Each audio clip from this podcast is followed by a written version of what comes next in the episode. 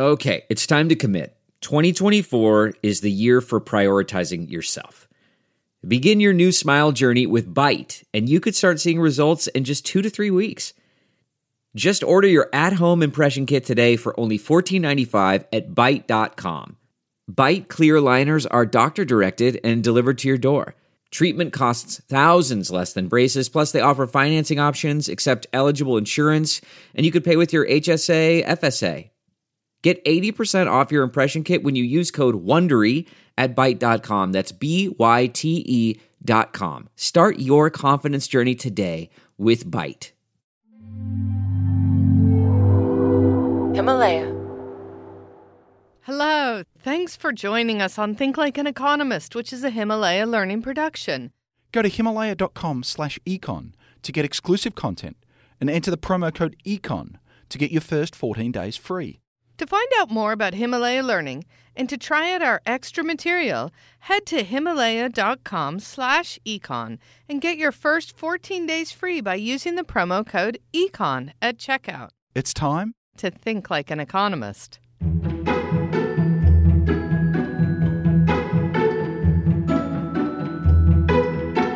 We're going to tell you the tale of two nations, both of which were pretty poor seventy-five years ago. These two countries are right next to each other. They share the same language and culture. seventy-five years ago, most people got by as subsistence farmers, meaning they only grew enough to feed themselves. And then in the space of just a few decades, their fates diverged. One of the countries became one of the most technologically advanced places in the world, while little has changed in the other. The result is an average income of forty-four thousand dollars in the southern country and of just seventeen hundred dollars in the northern country. Wait, is this a true story? Yep, we're talking about North Korea and South Korea. Yeah, that would fit. What happened is that over these seventy-five years, South Korea invested a lot in capital goods. They're the tools that workers can use to make more and better products. It also became one of the most educated countries in the world. Investing in people and capital goods led to the enormous economic growth that means today South Korea is much wealthier and technologically advanced compared to its neighbor in the north. Economic growth is the subject of this week's Think Like an Economist with me, Betsey Stevenson. And I'm Justin Wolfers.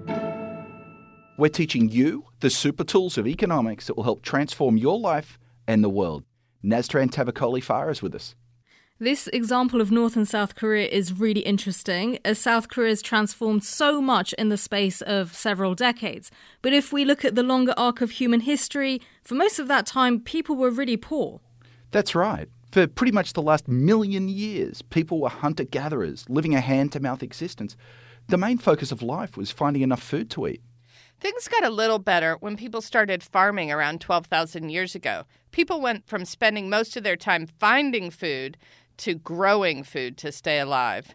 Unfortunately, though, starvation was still common.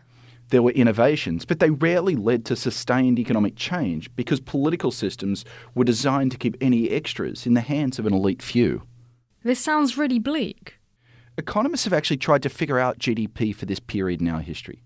They estimate that in the hunter-gatherer period, average income was about two hundred dollars per person per year in today's money. And it didn't grow that much after the advent of agriculture. Things only really started to move around the start of the eighteen hundreds, when G D P was about four hundred dollars per person per year. Around this time in Western countries, there were some advances in agriculture, such as the use of new machines and new farming methods. By the eighteen fifties, only a quarter of people in Western countries worked in agriculture. You're talking about the Industrial Revolution in the West. That's right, Naz. People started working in factories. The greater output that the Industrial Revolution allowed meant that they could feed themselves and still have time left over to spend doing other things. The arts, science, and technology thrived. There were tons of inventions and new products, which also let people produce more and create even more gains. Average income per person worldwide doubled between the early eighteen hundreds and the early nineteen hundreds. It doubled again by the nineteen fifties, and doubled again by nineteen seventy-five, and then again by the early two thousands. And why is economic growth important? We tend to assume it's a good thing, but why? Well, when a country produces more, people have more to eat, better shelter, more comfort and cleanliness, better healthcare, and more entertainment. Often, even their jobs become more enjoyable. People have resources to spend on things that matter for the quality of life. And they can make investments in education and machinery, stimulating further economic growth. It sounds like we've come so far in the last two hundred years. Yeah, and this is because of a really striking mathematical fact, which is that small differences in growth rates can really compound over time and really matter. For example, if we go back a couple of centuries ago, the average income per person in the United States was two thousand dollars, while it was one thousand dollars in Latin America. But the average annual growth rate in the U S was one point six percent over the next couple of centuries, and it was a smidge lower at one point three percent in Latin America. And by this you mean that G D P in the U S has grown an average of one point six percent every year? Yeah, and that growth rate means that over the ensuing two hundred years, average incomes in the U S grew much more than in Latin America. In eighteen twenty, the U S had twice the G D P per person compared to Latin America. But two hundred years later, it was four times more. U S G D P was around sixty-five thousand dollars per person, but in Latin America, it was approximately seventeen thousand dollars.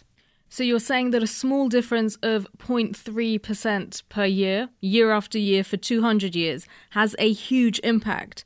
So small differences in growth rates have a big impact when compounded over time. That's right. So after thousands of years of little growth, in parts of the world, life has really transformed over the past two centuries. But what exactly goes into growth? When economists think about growth, we're thinking about two things: using more of our resources and trying to do more with what we've got. Growth is about people and machines combining know-how to make goods and services. Let's be a bit more formal. There are four main ingredients that go into economic growth: labor, human capital, physical capital, and technological progress. And let me guess, labor is people working. Right. So more people working means more can be produced. More people means a bigger pie. Of course, if we have more people, because there's a bigger population, this also means more people getting a slice of that bigger pie. You mean like how China's G D P is nearly ten times that of Australia? Yeah, Australia's a puny country with more sheep than people. Hey, I think you're confusing Australia with New Zealand. But this is why it makes more sense to scale G D P by the number of people in the population. Australia has a G D P per person or average income of nearly sixty thousand dollars. Well, China's is less than ten thousand dollars, but China has a lot more people. So when we talk about economic growth, we really should be focusing on how things change on a per-person basis. G D P per person can fall if people start working less, like if a lot of people decide to retire early or live longer without working. And it can rise if more people decide to work, like when more women started working out of the home. So there was a real revolution in the nineteen seventies with more women entering the labor force and working outside the home. A lot of people want to know, what did that mean for the U S economy?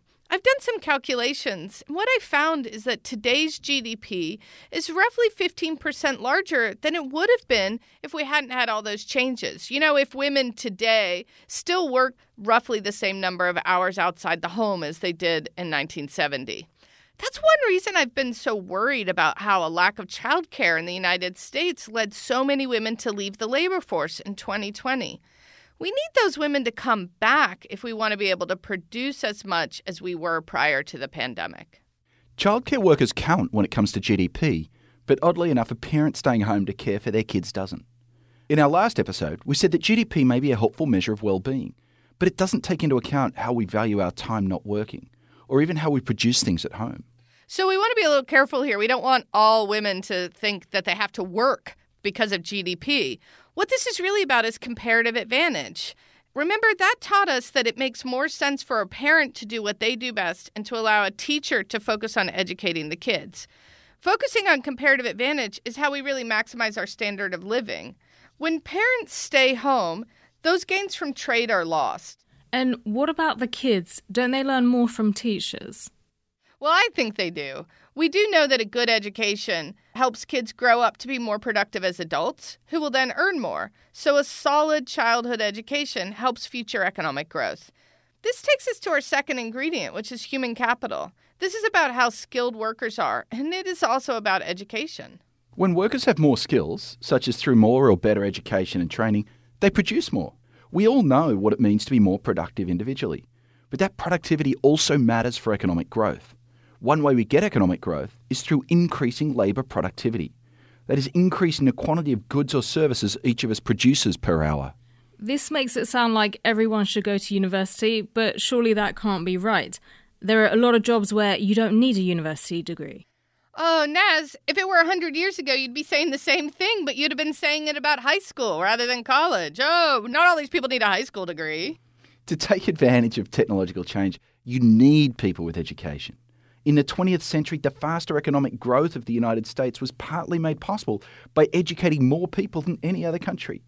People with more education can focus on more advanced production techniques. We've looked at people and skills, and you've mentioned technology. So I'm guessing the next ingredient is physical capital, like machines. Yeah. Economists talk about the total quantity of physical capital used in the production of goods and services, and we call it the capital stock. It includes machines and tools and factories, as well as infrastructure, which is usually provided by the government. So we're talking about things like electricity networks and telecommunications and roads. Physical capital helps labour, or rather it complements labour, because people can produce more when they have tools and infrastructure to help them. Yes, and businesses and government need to invest in these tools and pieces of equipment. They do that by saving some of their profits and then using this money to invest in their capital stock.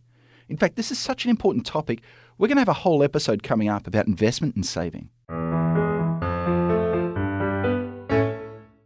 CarMax is putting peace of mind back in car shopping by putting you in the driver's seat to find a ride that's right for you. Because at CarMax, we believe you shouldn't just settle for a car. You should love your car. That's why every car we sell is CarMax certified quality, so you can be sure with upfront pricing that's the same for every customer. So don't settle. Find love at first drive and start shopping now at CarMax dot com. CarMax, the way car buying should be. Okay, picture this. It's Friday afternoon when a thought hits you. I can spend another weekend doing the same old whatever, or I can hop into my all-new Hyundai Santa Fe and hit the road. With available H-Track all-wheel drive and three-row seating, my whole family can head deep into the wild.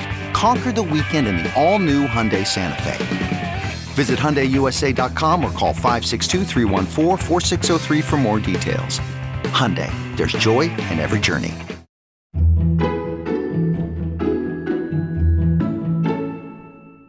Investments in machines and human capital is just not going to be enough to get sustained economic growth.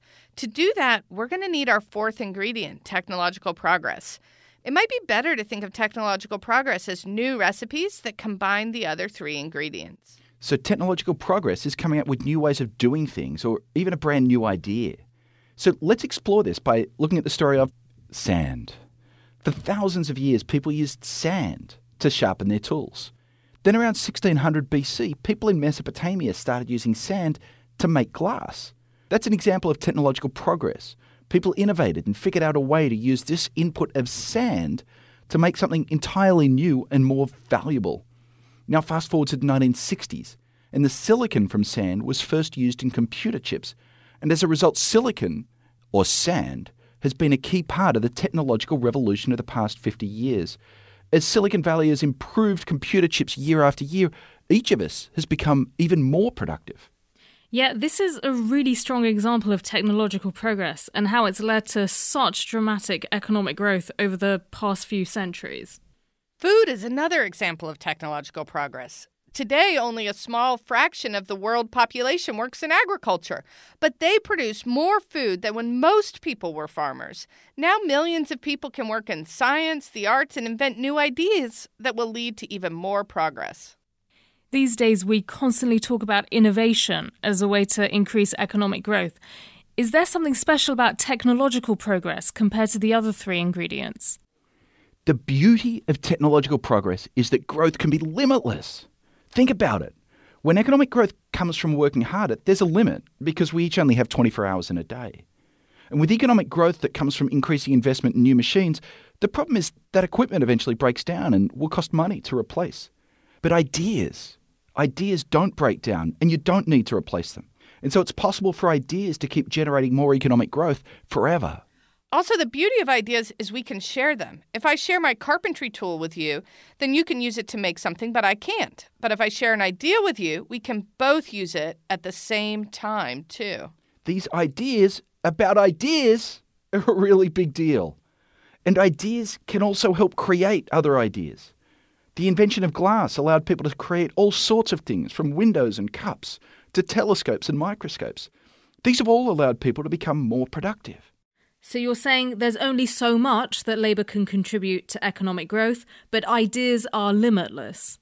Yes, we can't just work more hours using more tools indefinitely. Eventually, we humans have to rest, and it just isn't worth working more hours. And we can only manage to use a limited number of tools at a time. And you can't just keep investing in physical capital to get more growth. An important economist named Bob Solow pointed out that the more physical capital per person you have, the less you'll increase output over time.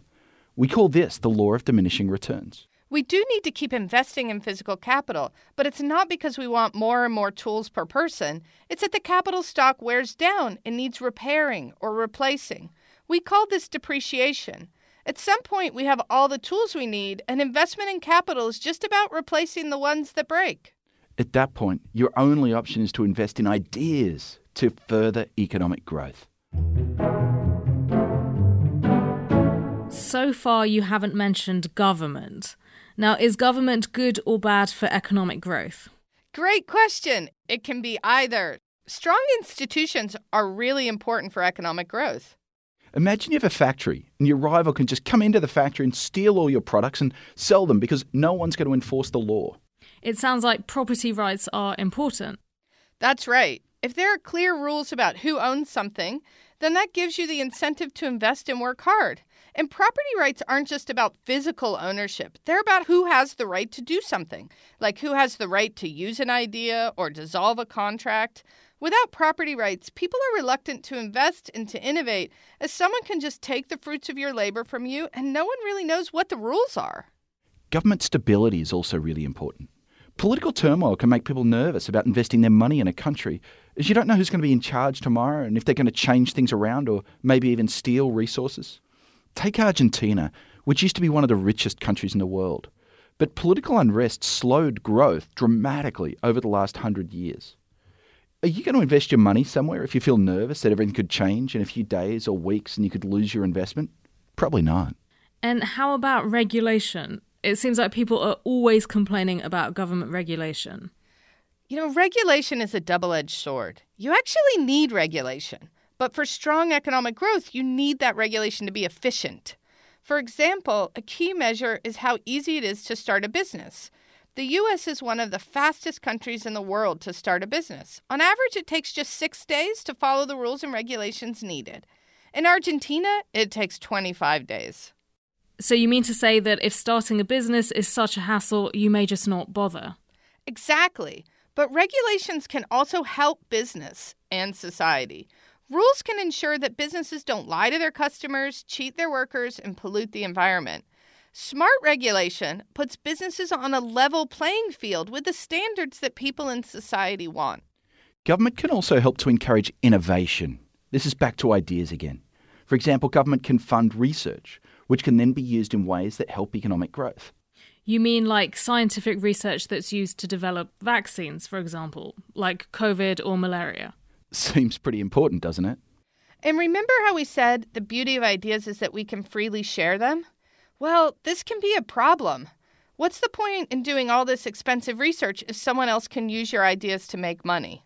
Laws and rules like patents and copyrights mean that other people can't use your idea, which gives you more of an incentive to work on trying to come up with the new ideas. To wrap up, we've talked about how economic growth has released humanity from thousands of years of grinding poverty, and why some countries are just so much richer than others, in part due to economic growth. You know, economic growth is often measured by G D P, but don't let that confuse you. Growth is really about how much happiness we'll enjoy, how much hunger we'll avoid, and how many babies will grow up to thrive. As we try to think about the process that generates economic growth, it can be useful to think about the economy as being like a bakery. It uses a recipe to combine the key ingredients of machines, people, and their skills, and it uses that recipe to produce stuff. Ultimately, it's new recipes that drive growth. Innovation and new ideas are the key to driving ongoing economic growth. If we want more growth, we have to create the right set of incentives for people to develop new ideas. An important way to do that is to have strong government institutions that help foster the production and use of new ideas. And what do you want our listeners to think about over the next few days? In everything you do over the next few days, think about how much more productive you are than your great-great-grandparents were. Then try to figure out why. Is it because of the amount of effort you put in, the number of machines you get to work with, or the effectiveness of those machines through the extraordinary new technologies that you work with? Answer Betsey's question, and you'll see how economic growth has improved the lives of your family over the past few generations. Betsey, Justin, thank you. I'm going to go ponder where we may be in the next twenty or thirty years. Now that's an interesting question, Naz. And today you've learned one big idea. It's that ideas are super powerful. And so that idea, which is an idea about ideas, might be the most powerful idea of all. So meta, Justin. So meta. Thanks for listening. There's a lot more from this show and others like it on the Himalaya Learning platform. Himalaya Learning provides bite-sized courses from world-class thinkers and industry experts for you to enjoy in the app, on the go. For exclusive content, including bonus episodes and supplemental materials, go to himalaya.com slash econ and enter promo code econ at checkout for your first fourteen days free. Himalaya.com slash econ has loads of great shows like ours, so try it out using the promo code econ at checkout to get your first fourteen days free. It's time to think like an economist.